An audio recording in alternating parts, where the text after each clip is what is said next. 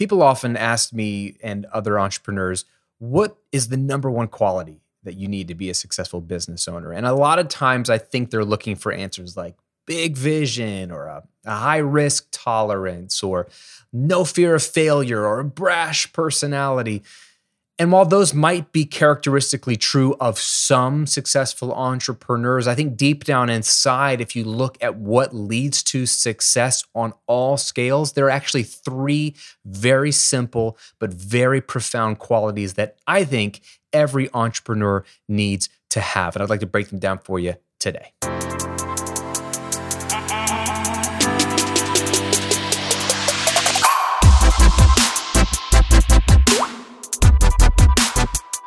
Welcome to episode 61 of The Graham Cochran Show, where I'm here to help you build your online business, help you work less, and help you live and give more to the things and people you care about.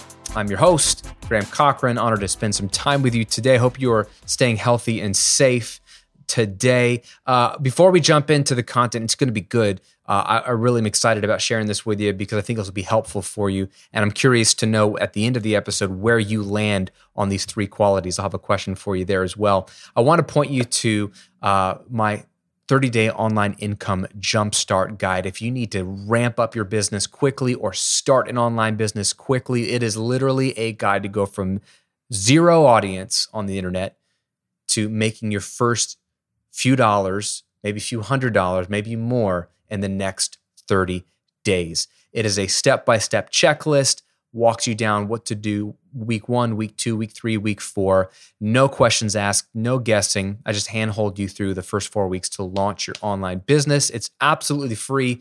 Just go to grahamcochran.com slash jumpstart. I'll link to it below if you're watching on YouTube. And I wanted to share a story with you. Uh, one of my students, Josh, downloaded this guide in the midst of COVID, sent me this email. Graham, uh, I just want you to know I have a service based business that was shut down by COVID 19, as was a lot of people. I've been following you for a while, downloaded your 30 day online income jumpstart guide. I literally did everything that was in there, just as you said. Don't, don't you love people that actually take your advice? I had no following at all. I used my personal Facebook page to do Facebook live streams. Yesterday, I closed the door on my group coaching signups and I made a little under $500. Not only that, but because of what people have seen me do on Facebook Live, I have actually been, a, been hired multiple times over the month for small projects. These leads all came directly from those live streams. I would say my total, if I include everything made off your 30 day guide, would be about $800. $800 that I wouldn't have without your guidance. So thank you so much. Now I know, and this is my favorite part almost, now I know that this is all possible. Okay, I freaking love this email. One, because he took my advice. And as someone who gives advice for a living, it feels good, just selfishly, to have someone actually do what you say, take your advice. Two, this guy took free information that I'm giving you for free right now at grahamcochran.com slash jumpstart and turned it into $800. Where else can you do that? Right? I love that. He didn't have to buy a course. He didn't have to pay for anything, although he said he did join my course, Automatic Income Academy, which is awesome. But he made 800 bucks off of this free guide. What are you waiting for? But secondly, what I love is his last line. Now I know this is all possible from a service based business to an online business. He's made money and he's now, and that's all it takes, right? Is that moment of, oh my gosh, this actually works. Oh my goodness, I can actually do this, right? That's a difference. To know that someone else is doing it is one thing. To understand the business model is a second thing. To do it yourself and make some money, in his case, $800, is a different thing because it translates from, oh, it's possible for others to it's possible for me, which is a huge thing that I'm big on, right? I want you to try what I'm saying because I know it's going to work because I'm living proof of it. But B, because once you get a taste, once you make your first $500, $800,000 online, you realize, oh my gosh, anything's possible. and then you're off to the races. So kudos to you, Josh. Thanks for the email. Uh, and if you want to be as awesome as Josh, if you lost a service based business, if you lost a job or you're furloughed and you just need to make some money online, or you've been kicking around the idea of starting an online business for a while, but you haven't done it, now is your time. Just go to grahamcochran.com slash jumpstart and get your free guide. What are you waiting for? All right, let's jump into the content today. Uh, I wanted to do this episode because I never thought that I was the prototypical entrepreneur and I never wanted to start a business and I didn't think I had what it took. And I know that because I started a freelance service based business out of college because I hated putting on a shirt and tie and sitting in a cubicle after. So, so my rock star dreams were dashed. I didn't get to become a rock star like I really tried to. And it's not even a joke. Like I literally tried to become a rock star. And when that wasn't looking super promising, had to get a real job because I was engaged to be married. And if you want to get married, you kind of need to have a job. So I got a job, but I hated it. And so I said, you know what? I'm going to go freelance. I'm going to work for myself. And I did. Um, but it was scary. I remember booking clients and having some deposits down for some gigs and having a little bit of money in the bank. And then uh, having a person cancel on me saying, Hey, I'm not going to be able to do, I know we said we're going to make a record, we're going to do this project together in May, let's say. I'm going to have to pull out for other reasons and we'll have to do it another time.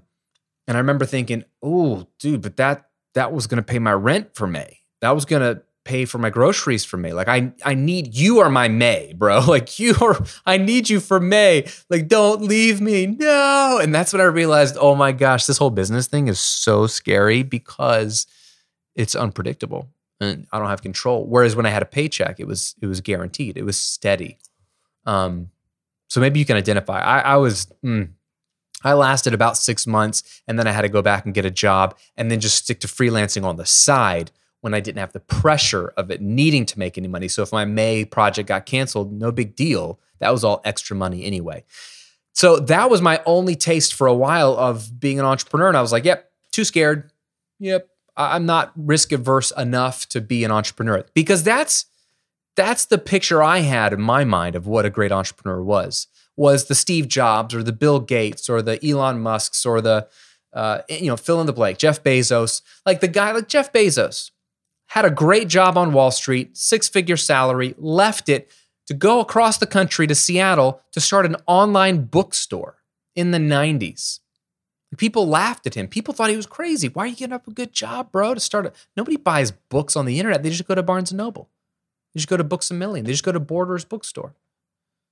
Oh, look who's laughing now. Jeff Ball Jeff Bezos is laughing now. That guy, freaking richest man on the planet, taking over the world. So um, I was like, I'm not those guys. I don't have the guts to do something that risky. I don't even, and I wouldn't do something risky because I don't even have a big vision like they have. And I'm not a, a big personality. Like I, I I'm not to raise a bunch of venture capital because I have this great vision and I need your money and I believe in it. We're going to go to war for it and it's going to be big and I'm going to sell it for a hundred million dollars or a billion dollars. That's not me. So I thought that I wasn't a prototypical entrepreneur. Can you relate? Have you ever thought about that? Yeah, a lot of us have found ourselves becoming business owners, becoming entrepreneurs, but never feeling like we were the entrepreneur type. And, and so that's a first of all that's a misnomer. There's there's there's employees, and then there's founders and entrepreneurs that are a certain type. There's a middle ground of people like us who have found a way to make a living on the internet.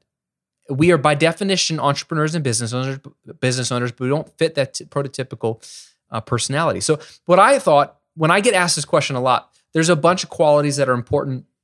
I think the three most important I want to share today um, and I think the number three is the most important. We'll get to that third. So let's start with these qualities, okay? Only preface I'll make, only preface I'll make is two of these, well, all three of these may not come naturally for you. And that's okay because I think that all three can actually be something you grow and improve upon, especially number three, which is the most important. So don't don't tune out if you're not one of these, but I'd love for you to hear all three that I think make the most impactful entrepreneur. And then I'll have a question for you at the end. Number one, optimism. Optimism.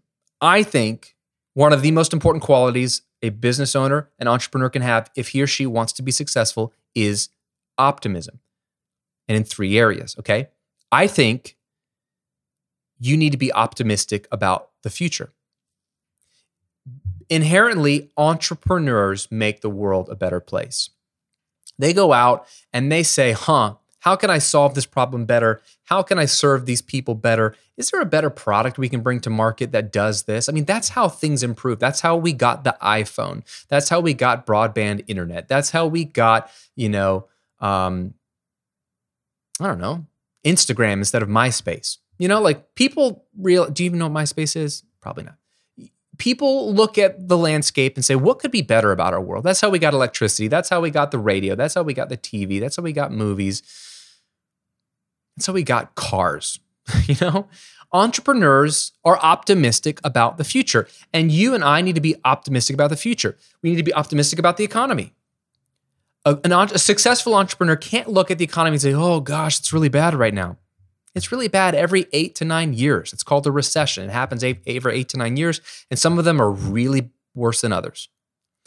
Unfortunately, we've been living through two pretty bad ones in 2008, 2009, the Great Recession, the worst recession we'd had, I think, since the Great Depression.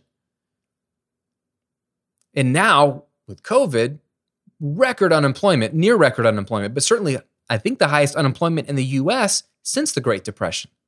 So we're living through two pretty bad ones. But you know what? We've gone through a lot of bad stuff as a country, as a world. World War I, World War II, Vietnam, the Cold War, 9 11. Like so many things have caused the economy to collapse. And an entrepreneur who is successful is optimistic about the future. It will get better.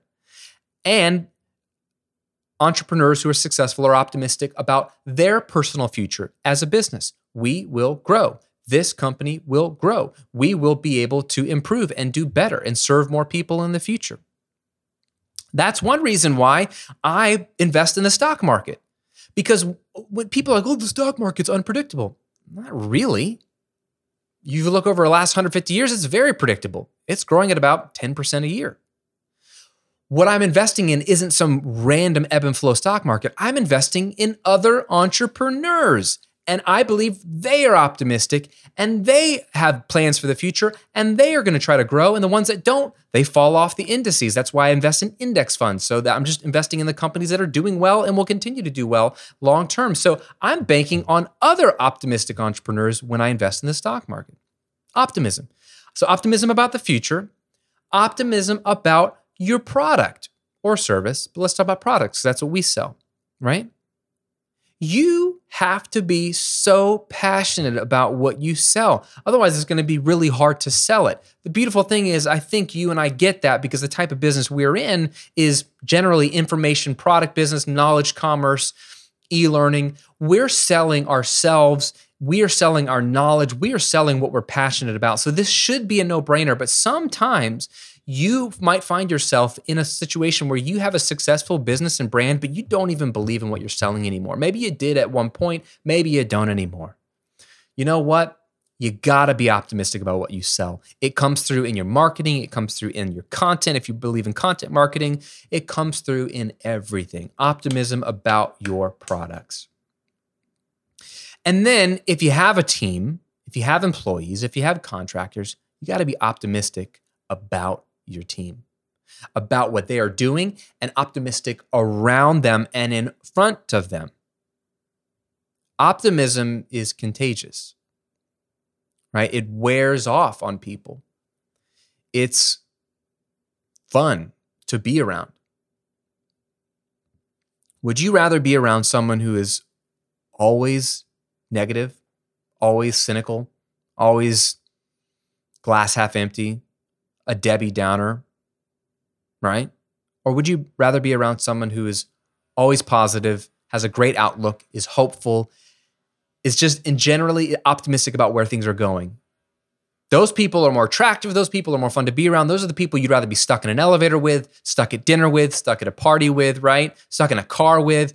Optimism is palpable and powerful. So if you have a team, you certainly want to be optimistic about and around your team. It wears off on them. It helps them really buy into the mission. This is something my wife does really well. She has a team of about four or five ladies uh, that work for her, and um, they're amazing, super talented, super quality individuals in general. But Shay has gotten really good at casting vision and casting optimism about what they are doing as a company, who they are serving, how they are disrupting the marketplace and serving their customers well and becoming a better product than the competition. And so her team catches onto that optimism and then they reflect that optimism and it's just this beautiful thing where they're doing great work with excitement because it started with Shay's optimism about what they're selling, who they're selling it to, and ultimately what the, the mission and vision is behind the company. So, optimism is so important if you have a team. Got to be optimistic. And it's hard when things are tough. That's one of the hard things about being a CEO or a leader or a business owner is there's no one paying you a salary, there's no one bailing you out. It's kind of on you. So when things get hard, like they've been hard this year for a lot of businesses, it's really hard to have optimism sometimes, but optimism will get you through. So that's quality number 1. Quality number 2 is creativity. Creativity. If you're not an artist, if you're not a musician, if you're not a poet, don't tune out creativity is a very broad, very broad term. So here's how I view creativity is so important. If you want to be a successful entrepreneur, you have to be creative. And in three ways. One, you got to have creativity to spot problems that you can solve as a business or to spot market gaps or inefficiencies, right? The, the best products, the best brands, I think, have been born out of some creative thinking and creative vision, looking around the marketplace and saying, huh, could we do that better? There's got to be a better way to do that. Well, I can't believe they are the leaders in the marketplace. That product is so boring. Or it's missing a huge, there's a huge gap there of people that it's not serving, or it's not serving them well in that area. Creativity is needed to spot where the need is, to spot where you can add value. So, for example, this does not have to be earth shattering. Again, don't think like Steve Jobs, Bill Gates, these people. When I started the recording revolution, I was just trying to ultimately, originally, get discovered online, use content as advertising, as lead generation to fund my freelance business what ended up happening was people found my content on YouTube, on my blog, and they're like, "Oh my gosh, this guy explains things crystal clear finally for once and he he gets me. I want more content." And I realized, "Wow, there's this demand for content. How can I monetize this? I don't know how to do this." But that was the story that ended up leading to that business and now this business model and now I teach you how to do business and it's just been a fun journey for the last almost 11 years. Very quickly, I realized because I looked around, I was like, "Well, there's already people on YouTube in magazines, on online courses, even over a decade ago, who were doing this, who were teaching this material, and they have a lot of the market share and they have a well known brand. So I feel like it's covered. But the more I looked, the more I started to spot with just, just the littlest bit of creativity. Man, most of this content is super didactic, meaning like it's super, you know, thorough. It's it's actual hard teaching, which is great. It's not fluff, but it's kind of boring. And it's heavily technical. And that doesn't make sense because the, the people that need this information generally aren't technical. They're musicians who are generally right brained, creative folk, generally speaking, not everybody. So, wouldn't it make sense to teach this technical art of music recording and producing to non technical people through the lens of creativity and music and just down to earth explanations from one musician to another, wouldn't that resonate better with people than these college professors that are making courses on music creation that sound like college professors are teaching music creation? Turns out, yes. 100% yes. The one of the biggest reasons why my brand blew up is not because I'm the best audio engineer, not because I have the most knowledge, not because I have the biggest credits. None of these things are true about me. But I was able to spot through a little bit of creativity that there was a gap in the way this information was being taught. So I just teach the same information, but in a more user friendly way to the target audience. That's not that creative, but just just a little bit goes a long way. So you need to be creative and have creativity to spot problems that you could solve for people. When I say problems, I mean like new problems and challenges you could solve for people, or to spot market gaps. Um, you have to have creativity to solve new problems in unique ways, right? So there's going to be new problems that come out of this economic climate we're in. There's going to be new problems that come out of industries being shaken up. Maybe your target market had a set of problems a year ago, but now they have different problems. Um, for example, if you were a fitness instructor, a year ago, you could, the context of what you're sharing would be hey, when you go to the gym, right, do this in the gym, use this machine, use this. Well, no one's really going to the gym right now. I mean, some people have gone back to the gyms in certain states where they're open, right? They're open here in Florida, but not everyone feels comfortable going back to a gym right now for obvious reasons, right? So your target market still wants to learn how to get in shape, but that's not a context that makes as much sense anymore. And maybe there is a bigger emphasis on at home workouts that always was there, but now it's bigger. And maybe there's a bigger demand, you know. Maybe maybe you have a bigger demand for people for at-home workouts who used to work in an office where there was a gym, or they uh, could swing by a gym on their way home from work, but now they're working from home and so they've never ever wanted to work from home. Maybe they need to be served with a new type of at home workout that appeals to people that hate working out at home. Like my wife hates working out at home, hates it. She doesn't like to sweat in her own living room. She just doesn't have the discipline to do it. So maybe someone like her, who's generally physically fit and active in a gym setting, maybe you could solve her new problems in a new way by addressing the context that she's in. So creativity, just a little bit of ounce of creativity to solve new problems in unique ways. And then for you as a business owner, you need creativity to try different strategies and try different tactics, ultimately to grow, evolve, or pivot in your business. And that's never been more apparent than right now. It was the same in 2008 2009. A lot of businesses needed to have a little bit of creativity to grow and pivot. So I have a friend, I'm in a group with of entrepreneurs who his business um, provided pre COVID provided photo booth um, experiences at conferences, events, workplace events, parties, things like that. Coachella, you know, Amazon's parties, Instagram's Christmas party or Pinterest Christmas party. Like he was doing big business for big corporate events, conferences, CES, right, the Consumer Electronics Show in Las Vegas. Like they would create, like when you're at the event, something that would draw attention and people over to your booth, which would be these amazing photo booth environments, right? Fun activities. Multi million dollar a year business, growing, I think 18, 20 person team, really impressive business. And then all of a sudden, COVID happens. No one's doing live events.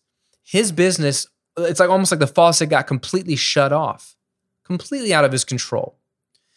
He has spent the last three months using every ounce of creativity he can to pivot. He's pivoted in two different ways by adding two different products to market. One is um, a virtual photo booth, which is interesting. It's a piece of software that they've developed that allows you to do virtual. It sounds silly, but it's actually very practical. Virtual selfies online um, for events. So, like people are doing online events and they're taking virtual selfies to a virtual photo booth, which is a piece of software, and also using the software to do virtual headshots for companies where you can't come in and have a consistent photographer getting consistent looking headshots. The software can take a virtual headshot on their laptop at home and create consistency and doctor up the photo in such a way that all your employees' headshots, if they're having to work remote, hire remote, all that kind of stuff can have consistency. It's a brilliant idea. So the virtual photo booth business is doing really well. And then he started another business with a delivery box service um, to help.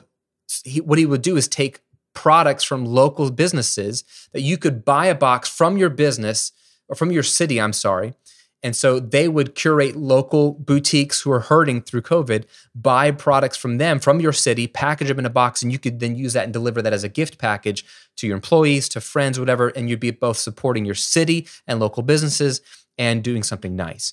And these are two semi-random things for him, but they created these, these businesses and they're generating a lot of revenue and keeping them afloat right now while their main source of revenue is completely cut off and is going to be cut off for some time now.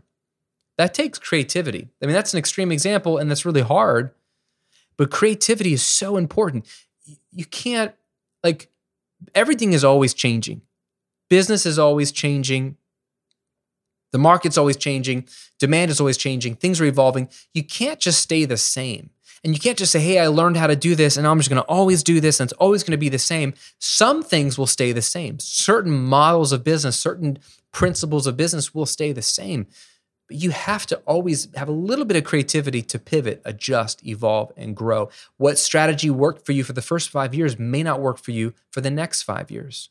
The way I'm running the recording revolution now as a seven figure business is a little different than what I was doing when it was a zero business or even a six figure business, right?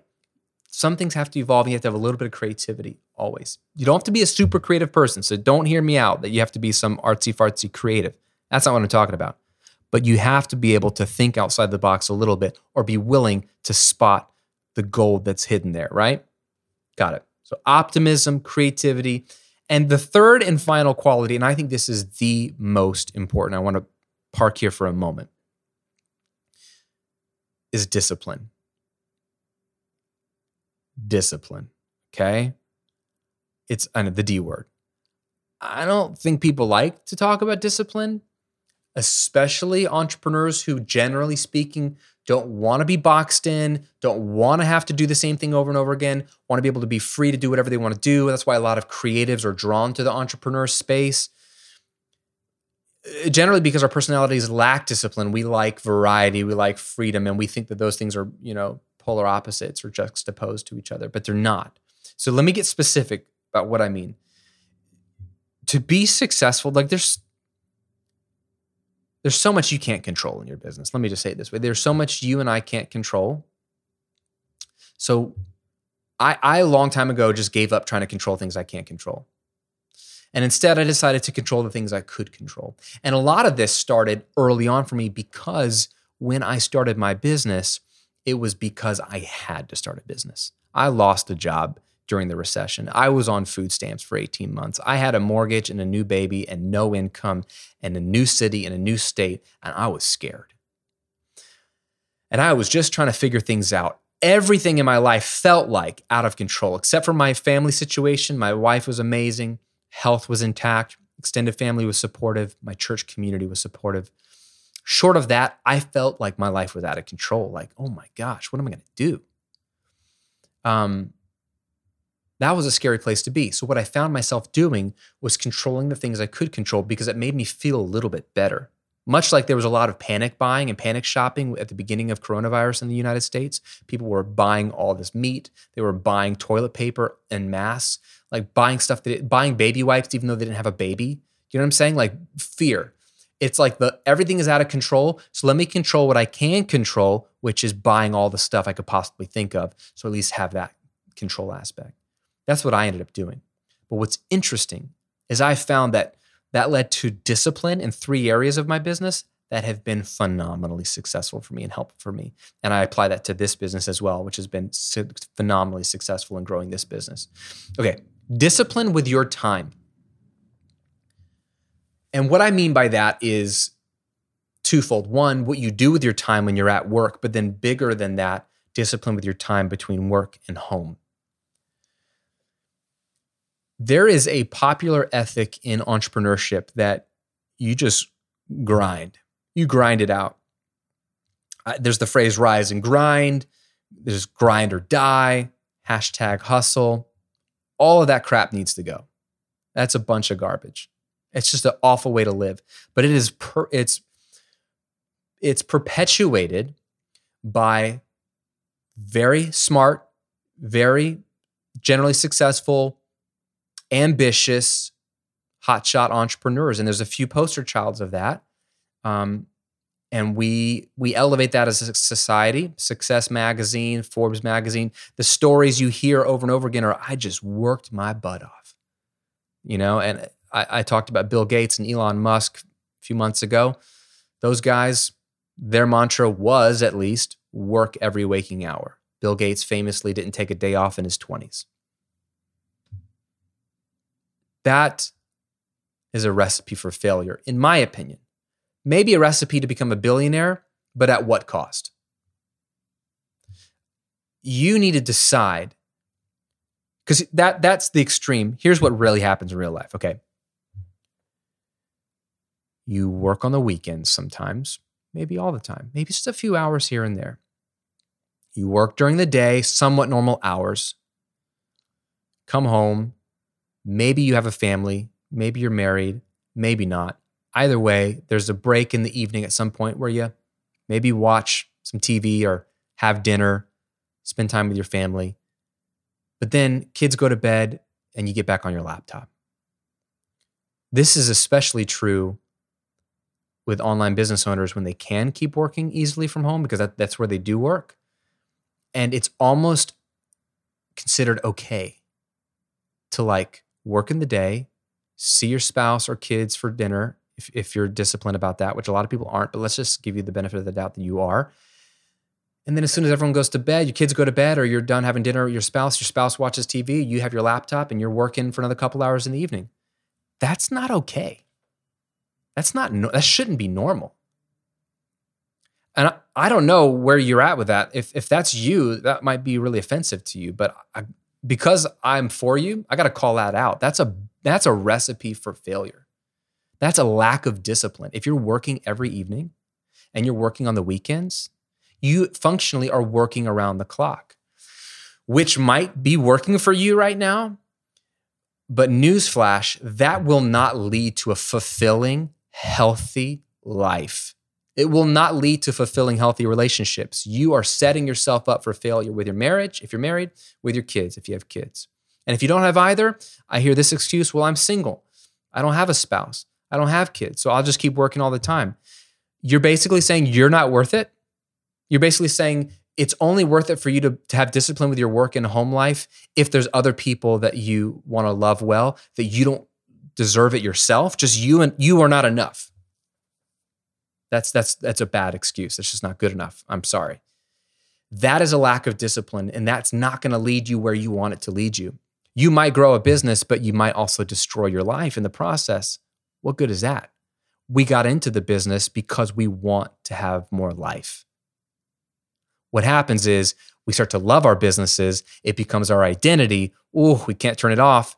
Or and or we have fear that if we stop in the evenings or on the weekends, it's like we're taking our foot off the gas pedal, we're going to lose momentum, someone else will catch up, business falls apart. Neither of those are true. Your work is not your identity, doesn't have to be, should never be, even though work is a, a wonderful good thing. And taking breaks does not mean momentum drops. Again, I've been preaching this since day one, but the less and less I work every year, the more and more my business grows. And there's reasons for that. And I try to teach you that here all the time on the channel.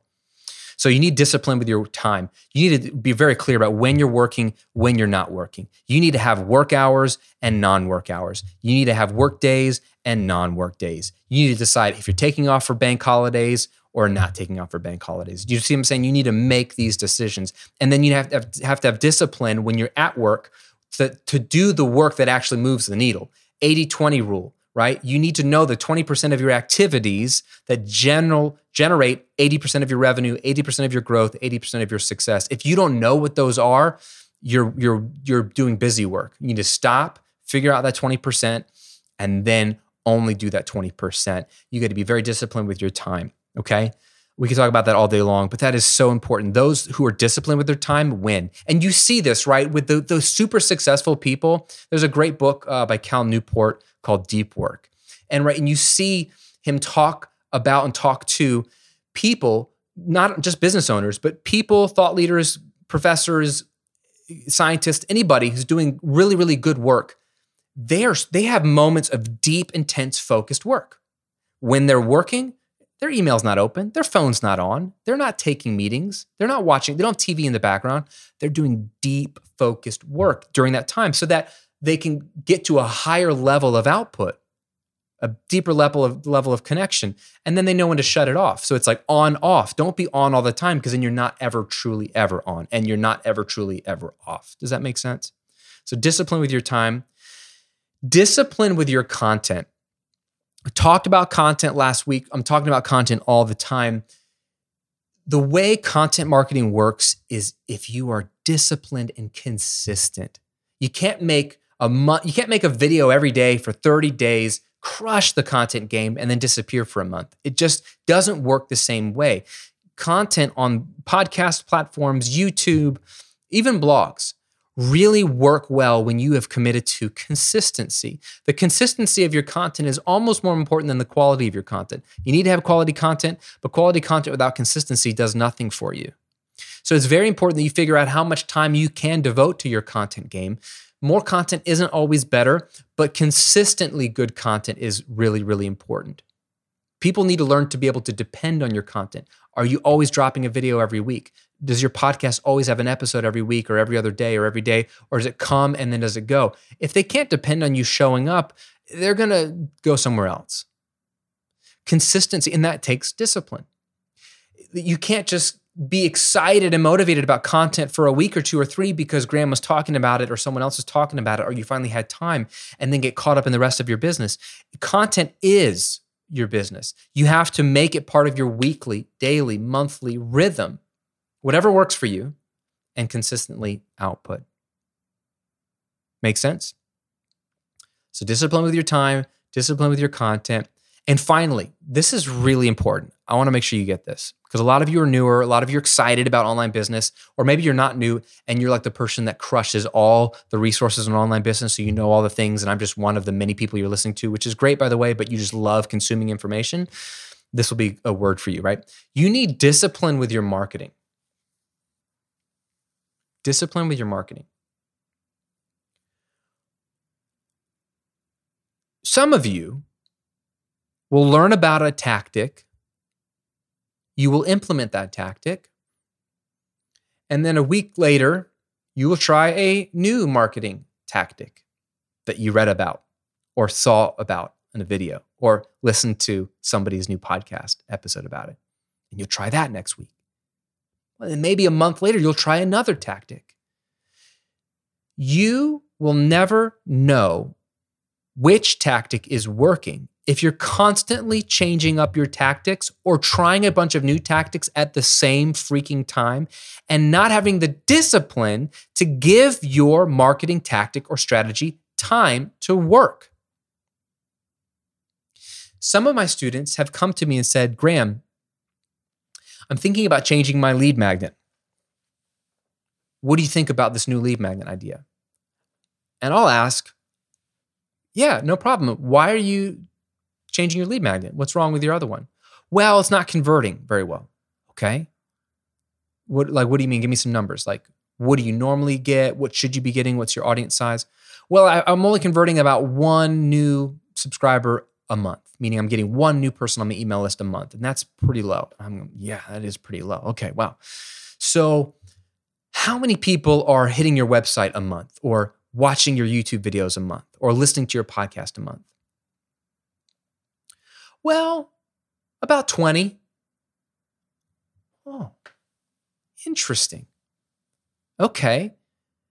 20 people hitting your website a month, one person joining your email list a month. That's a 5% conversion rate from general visitor to email list. That is actually to statistically very good. So that person has no discipline to grow their audience because that's really the problem. It's not a lead magnet problem, it is an audience size problem. Only 20 people sitting seeing your website a month or only 20 people seeing your videos a month is just really small. You need more eyeballs before you can ever determine if your lead magnet is converting or not. I would say it is converting well, but really one person converting doesn't even tell us that consistently you're getting 5% conversion rate. We don't even know. That just happened that one month. It takes time, especially if you're newer, especially if the numbers are low, to be able to spot trends. A lot of you will look at one month's worth of data, two months worth of data on a very small population size and make a determination of a trend that's not really a trend. Just just the way it happened for a month or two. It takes more time more uh, more data to really determine trends. And that takes discipline to give your marketing strategy time. I know you want things to pop right now I, I, wish I could tell you do this and it'll pop right now. I can tell you what will work what will work long term. And some of it might pop now, some of it is out of your control. Sometimes you'll have a video just blow up. Just thank the, the fake algorithm gods, right? Just look up to the algorithm heavens and say, thank you for showering your favor on my video. But you can't control that.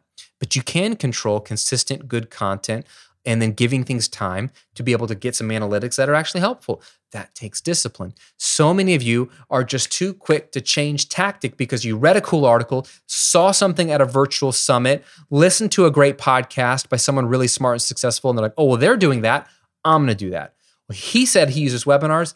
I'm going to use webinars. She's using a Facebook funnel hack. I'm going to use a Facebook funnel hack. Wh- whatever it is. And that's totally fine to learn new things and implement them. Heck, that's what you should be doing with my content. I'm trying to teach you what works. But the problem is when you change it too much and too often. I don't want you to keep changing things. Make sense? It takes discipline to give things time.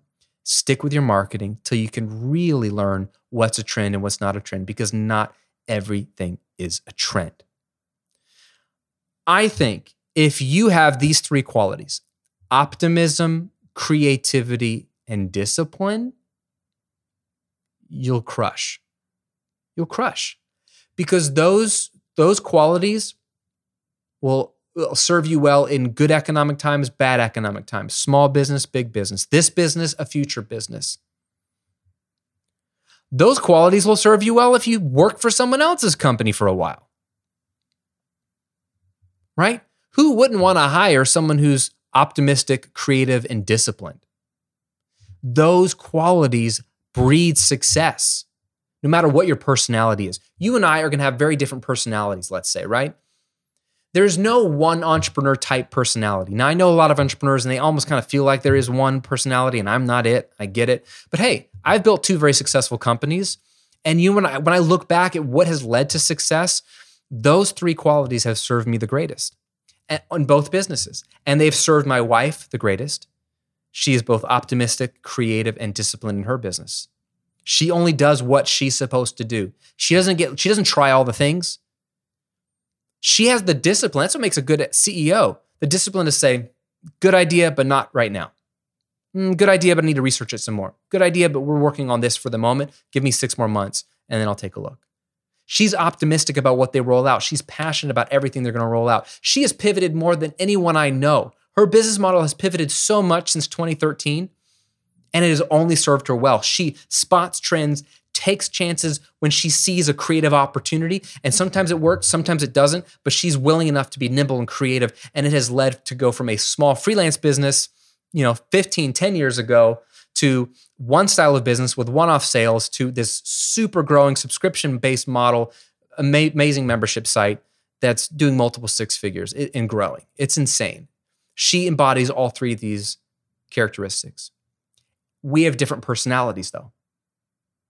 This is not a personality thing. This is a quality or a characteristic or character trait that you can develop. You can become more optimistic. You can become more creative, and you can certainly become more disciplined.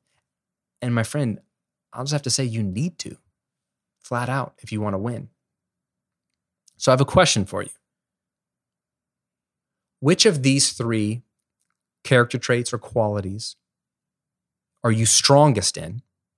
And which of the three are you weakest in? Optimism, creativity, and discipline. If you're watching on YouTube, leave a comment below. Are you what are you strongest in? And what are you weakest in? And if you're just listening to the podcast, think about this. Which of these three are you strongest in? And which of these three do you want to visit a little bit more? And could you work on a little bit? I'm all for like rolling with your strengths. I usually don't pick on weaknesses, but I believe in these qualities so much that I'd love to see you dive into which one you think is the weakest as well and maybe analyze it a bit and think on it a bit. And if you just need to get started, if you just need some clear direction, like this is still like over your head and you're like, I just need to get this business up and running, then I can get optimistic. Let me make some money, Graham. Then I'll be optimistic and disciplined to keep making more money. Then I would love to point you to what my student Josh used to create $800 out of thin air with. And that's my 30 day online income jumpstart guide. Go from no audience to making money in 30 days. It's literally a four week checklist, guys. It's, bullet points. It's not a book. It's easy to read. Just follow it, check it off as you go It's at grahamcochrane.com slash jumpstart. I'll link to it below if you're watching the video. Otherwise, just go to grahamcochrane.com slash jumpstart, download it, read it, and then maybe do what Josh did, implement it. And then when you get start to get some success and make some money, hit me up, let me know your success. Email me, graham at grahamcochrane.com. I'd love to hear about your success. That's it for today, my friend. Thanks for spending some time with me.